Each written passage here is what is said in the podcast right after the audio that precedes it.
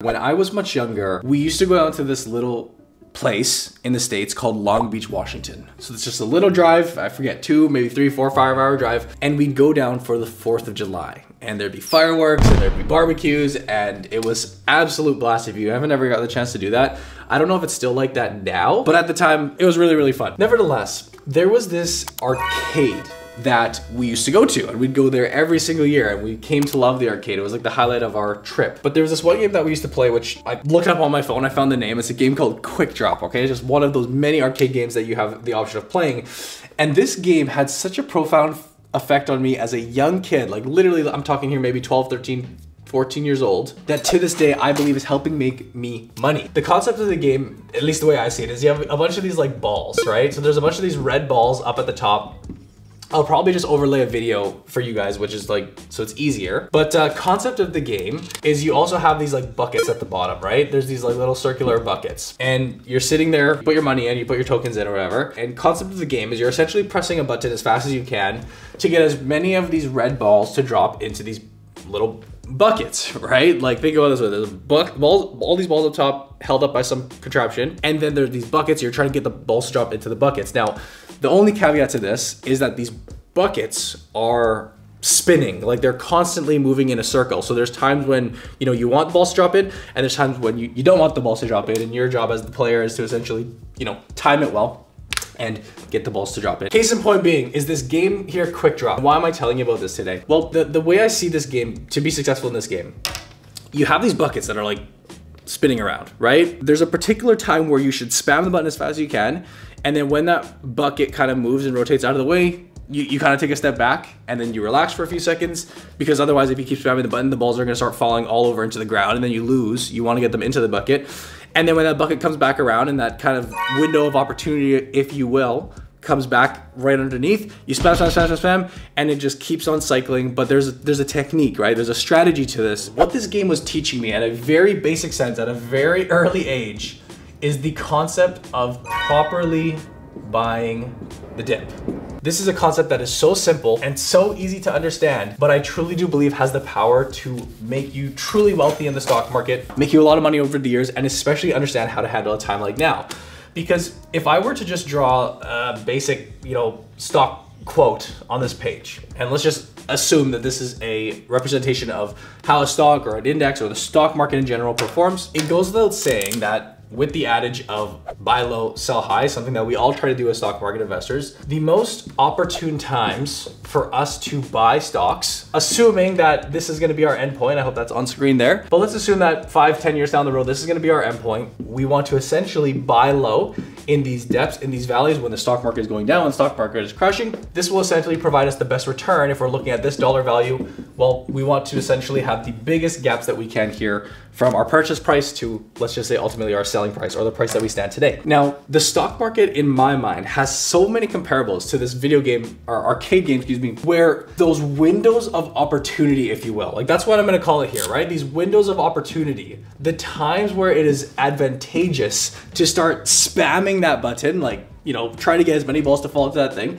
They come and go and they come and go and they will always come and go but we want to be taking advantage of these windows of opportunity as much as possible. Now, if we substitute those balls, which would all be, you know, typically on the arcade game, kind of sitting up here, all these balls that you're waiting to drop down, if we substituted that for our dollars that we have either in our savings account or we either have in cash, basically our capital that we are looking to deploy into the market. It's not a one-to-one -one comparable because I'm not saying that we should not invest during periods like this, like let's say higher points in the market, but conceptually, if we can train ourselves that when these pockets of opportunity come up, when those buckets come flinging around, we spam the heck out of that button and we try to get as many dollars deployed into the market as possible. We are effectively buying the dip, we are buying at low points, we are buying as these windows of opportunity are coming up. Now, this would apply obviously for the broader market. If we were to look at something like the S&P 500, or you can look at really any major North American indices here, but let's say the S&P for display, and it is very clear to me when you look over a long enough time frame that there are these windows or pockets of opportunity. And it's obviously in hindsight, we can look back and say these are the most opportune times to buy.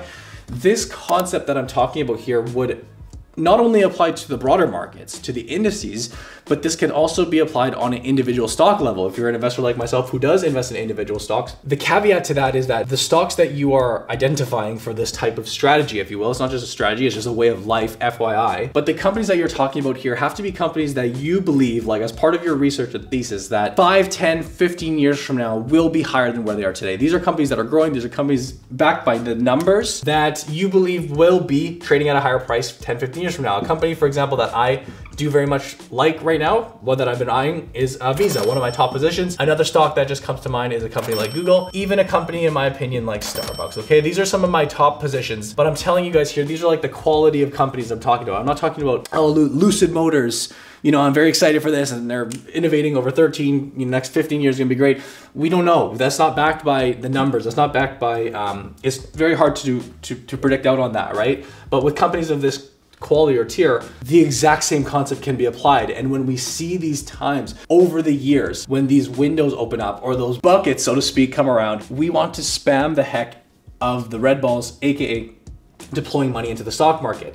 And why this applies to today, I'm totally understand that all of the concerns and the fears about what's going on in our market and is there more drops in store or how long is this going to last for me as an investor the way that i view the stock market it is literally irrelevant to me. Like it does not matter whether this current drop that we are seeing here in 2022 lasts for two months or lasts for two years. This recession, this tough period that we're going through, the time frame does not matter to me because the way I see it is that this is this window of opportunity. It is a chance for us to deploy our red balls or our money into the stock market at the lowest possible prices that when we can fast forward out 10, 15 years from now, we will say, hey, over this chart, we bought at all the opportune times. It's a very simple strategy, but one that I believe works very, very well. I'll pop up on the screen just a couple of uh, tables, right? These are tables you can find FYI very easily. Like I just Googled stock market returns after bear market or stock market returns after crash. And it is so fascinating to me how almost consistently, year after year, regardless of the correction, regardless after the crash, we see that coming out of these rough years where we do post calendar year declines of let's say 20, 30, sometimes 40%, possibly more, the year following or at least the two years or at least over a running three year period. The returns that we expect to see as investors if we are buying in these valleys this is where we want to be as investors. We want to be in the markets deploying capital in these uh, in these opportune times. And if we can repeat this over years and years and years and decades and decades and decades this simple strategy is allowing us to essentially buy the dip get the lowest cost on our shares and really partake in, in, in the growth of the stock market. And that's just the way that I like to frame it. I will just say it's so backwards how, you know, people view the stock market. It really, really is. And a huge indicator of this is if even if you look at our channel, like we have all these analytics and data and you can see all the trends that's happening with you know our channel and other channels in the in the field right i'm not just saying our channel when the stock market is dropping and when these buckets, if you will, are coming into this prime sweet spot to be adding into the market, investors do the exact opposite. And rather than deploy money into the stock market, they withdraw, they run away, they take their eyes off the market and they say, listen, I'm just going to check back in in a few months when markets are picking up and markets are hot. It is such a flawed and backward system. They don't understand that over the course of your lifetime as an investor, over this journey, there are going to be ups and downs. And these downs, if you can just nail them and just again and again and again deploy, deploy, deploy. And again, I'm not saying you don't want to deploy when markets are going up too. That's not the point. You can consistently and frequently, you know, dollar cost average, if you will, into the market. But these are where you should be going heavier and just spamming that little button to get more and more capital in the markets. It's just a backward system. And there's so many people out there that have it so, so wrong. This narrative needs to be flipped. It's almost like a mental flip in our minds that we have to change. And once we do, once we see, like we're enlightened to this this way of investing, it totally changes everything. I actually want to share with you one really powerful message we got this morning. And actually, I love this, man. This is from one of our Academy students. I really have to credit the team at the Investing Academy for helping me on this journey. Brandon and especially Mark's video in videos in particular. I'm looking at a mostly red portfolio and I'm not scared about it. I'm actually pretty pumped about it. If I had started this on my own, I would have run for the hills by now saying this probably isn't for me. I obviously don't know what I'm doing, but I'm completely calm. I'm dollar cost averaging, buying on the way down. I'm investing in solid companies. I'd be happy to have 10 years from now, examining the business cycle, all of that. Thanks, team. I literally couldn't have done that without you. And that's one of the many messages we receive at our program, the Academy. Quick plug, but this is something that I want to share, and it's obviously very, very touching. Like, that's a great comment. You know, we love to see that. We love to see people basically shifting the way that they think about investing, like, literally changing how we are naturally rooted to perceive something like the stock market but even within our academy, you see literally daily like the students buying and telling each other what they're what they're buying. And this whole notion of running away from the market at a time like now is completely flipped. It's the exact opposite. It's excitement for these periods because they understand that over long periods of time, this is the best opportune times to buy. Now, I will finish off with one more thought. You know, I watched a video on YouTube, it just popped up on my home feed, and it was Chamath, or Chamath, Chamath, however you say his name, the one of the super investors saying he's selling everything. And we've seen this thread very commonly with Michael Burry as a good example, another investor who is, you know, pulling money out of the stock market. In my opinion, it's actually not good to follow these folks, these professional folks, these super investors, you know, a handful of people, like literally the top echelon of knowledgeable and uh, you know known investors in our world. I personally believe that investors like that actually, in a sense, have a disadvantage. A disadvantage to the retail investor like you and I. They actually have like two completely different frames of thought. For one, these super investors, because they're like super investors and because the, the spotlight is on them and the image is on them, and they have kind of this brand and name that they're always trying to like garnish and you know make really, really good. I feel like these guys honestly have a lot of pressure to try and perform well in really any market. Like, you know, if they want to stay competitive among each other and they want people to ultimately, you know, put money in their funds or whatever the case is, even in a down market, like they're going to try and outperform each and every year, even when we're down. And that may mean selling out and trying to essentially time a bottom or, you know, missing a drawdown and essentially really playing this game. And keep in mind, these are people that literally all they do all day long for 24 hours a day is study the markets and they are again some of the top in the world but this differs from retail investors like us where at least what i do is i don't like to play that game of saying well every year we need to start you know producing spectacular turns and make all these fantastic calls we just want to play the slow and steady game and we don't want to be jumping in and out of stocks.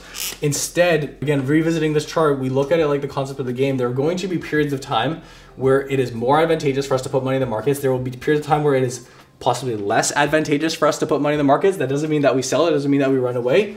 But these times will come back again and again and again. And as investors, we just want to continuously, you know, deploy money into the market when these um, uh, opportunities come. And in my opinion, whatever we're going through now, if it's more severe, if it continues on, all it is doing is just providing a deeper and deeper valley for us to go in and buy. And it's not to say that we're ever going to time the bottom or buy the bottom.